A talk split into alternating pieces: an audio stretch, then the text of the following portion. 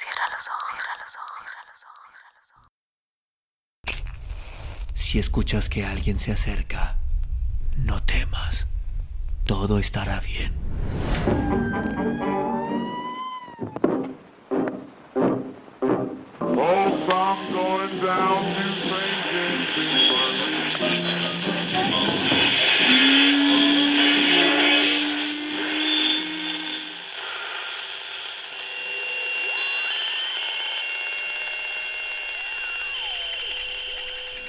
Estás escuchando, Crónica, Crónica, Lunares, el lugar, el lugar donde, donde entra por tus entra por tus oídos. Bienvenido. Nada de carne sobre nosotras. Mariana Enríquez. La vi cuando estaba a punto de cruzar la avenida. Estaba entre un montón de basura, abandonada sobre las raíces de un árbol. Los estudiantes de odontología, pensé, esa gente desalmada y estúpida, esa gente que solo piensa en el dinero, empapada de mal gusto y sadismo. La levanté con las dos manos por si se desarmaba. A la calavera le faltaban la mandíbula y la totalidad de los dientes, mutilación que me confirmó el accionar de los protoodontólogos. Revisé alrededor del árbol, entre los residuos. No encontré la dentadura. Qué pena, pensé, y fui hasta mi departamento apenas a 200 metros, con la calavera entre las manos, como si caminara hacia una ceremonia pagana del bosque. La puse sobre la mesa del living. Era pequeña. ¿La calavera de un niño? Ignoro todo lo que sé sobre anatomía y esos temas óseos. Por ejemplo, no entiendo por qué la calavera no tiene nariz. Cuando me toco la cara siento la nariz pegada a la calavera.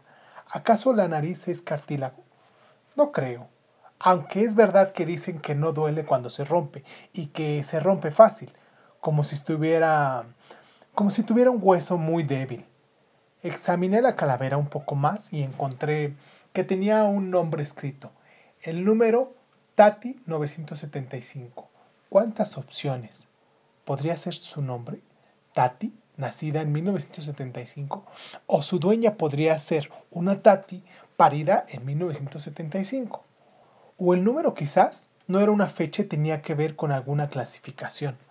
Por respeto decidí bautizarla con el genérico Calavera. Por la noche cuando mi novio volvió del trabajo, ya era solamente Vera.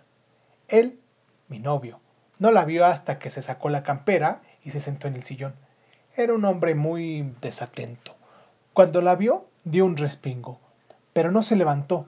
También es perezoso y se está poniendo gordo. No me gustan los gordos. ¿Qué es eso? ¿Es de verdad? Claro que es de verdad, le dije. La encontré en la calle. Es una calavera.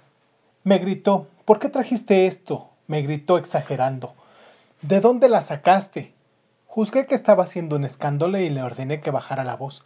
Traté de explicarle con tranquilidad que la había encontrado tirada en la calle bajo un árbol, abandonada, y que hubiese sido totalmente indecente por mi parte actuar con indiferencia y dejarla ahí. Estás loca. Puede ser, le dije, y me llevé a ver a la habitación. Sé que él esperó un rato por si yo salía a hacerle la comida. No tiene que comer más. Se está poniendo gordo. Los muslos ya se le rozan y si usara pollera de mujer estaría siempre raspando entre las piernas. Después de una hora lo oí insultarme y de usar el teléfono para pedir una pizza. La pereza. Prefiere el delivery a caminar hasta el centro y comer en un restaurante.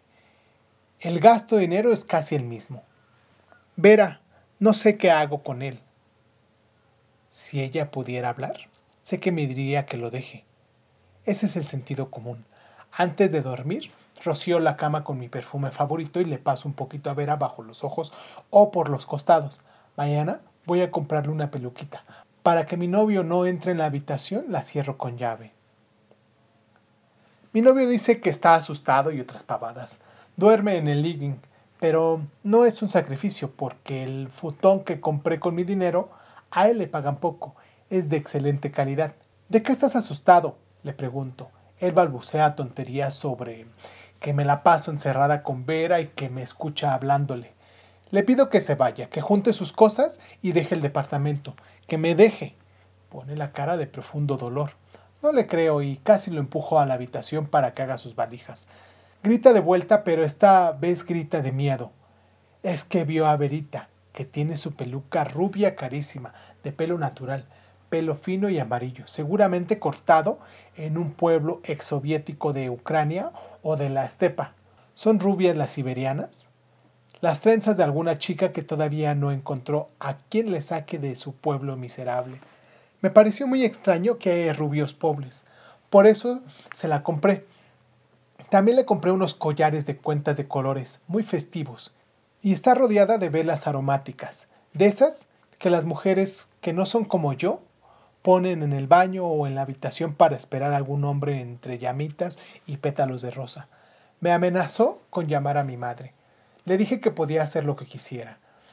Lo vi más gordo que nunca, con las mejillas caídas como las de un mastín napolitano, y esa noche, después de que se fue con la valija y un bolso colgado del hombro, decidí empezar a comer poco, bien poco. Pensé en cuerpos hermosos como el de Vera, si estuviese completo, claro. Huesos blancos que brillan bajo la luna en tumbas olvidadas, huesos delgados que cuando se golpean suenan como campanitas de fiesta, danzas en la floresta, bailes de la muerte. Él no tiene nada que ver con la belleza etérea de los huesos desnudos. Él los tiene cubiertos con capas de grasa y aburrimiento.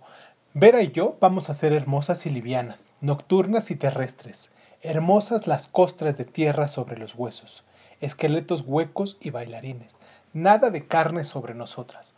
Una semana después de dejar de comer mi cuerpo cambia. Si levanto los brazos las costillas se asoman, aunque no mucho. Sueño, un día, cuando se siente sobre este piso de madera, en vez de nalgas tendré huesos, y los huesos van a atravesar la carne y van a dejar rastros de sangre sobre el suelo, van a cortar la piel desde adentro. Le compré a Vera unas luces de decoración, las que se usan para adornar el árbol de Navidad. No puedo seguir viéndolas sin ojos, o mejor dicho, con los ojos muertos, así que decidí que dentro de las cuencas vacías brillarían las lamparitas como son de colores, se puede ir cambiando y verá, un día tendrá ojos rojos, otros verdes, otro día azules. Cuando estaba contemplando el efecto de Vera con los ojos desde la cama, oí que unas llaves abrían la puerta de mi departamento. Mi madre, la única que tiene copia porque a mi ex obeso lo obligué a entregarme la suya. Me levanté para hacerla pasar, le preparé un té y me senté a tomarlo con ella. Estás más flaca, me dijo. Es el estrés de la separación, le contesté. Nos quedamos calladas.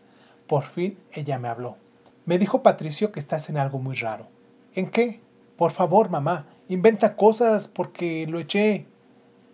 Dice que te obsesionaste con una calavera. Me reí. Está loco. Con unas amigas estamos armando disfraces y maquetas de terror para la noche de brujas. Es para divertirnos. No tuve tiempo de comprar un disfraz, así que armé un retablo vudú y voy a comprar otras cositas, velas negras, una bola de vidrio tipo bola de cristal para ambientar. ¿Me entendés, no?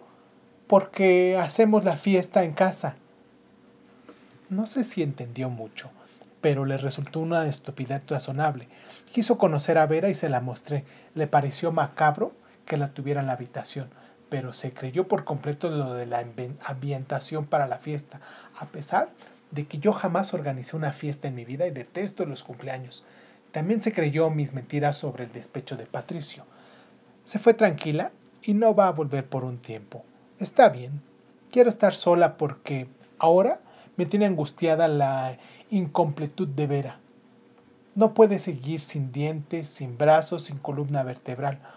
Nunca voy a poder recuperar los huesos que le corresponden, eso es obvio. Tengo que estudiar anatomía, además, para averiguar el nombre y el aspecto de los huesos que le faltan, que son todos, y dónde buscárselos. No puedo profanar tumbas, no sabría cómo hacerlo. Mi padre solía hablar de las fosas comunes de los cementerios que estaban al aire libre, como una piscina de huesos, pero creo que eso ya no existe más. Si aún existe, ¿no estarán custodiadas? Me contaba que los estudiantes de medicina iban a buscar ahí sus esqueletos que usaban para estudiar. ¿De dónde los sacan ahora los huesos para estudiar? ¿O usan réplicas de plástico? Veo muy difícil caminar por las calles con un costillar humano. Si encuentro uno para cargarlo, usaré la mochila grande que dejó Patricio, la que llevamos de campamento cuando él todavía era flaco.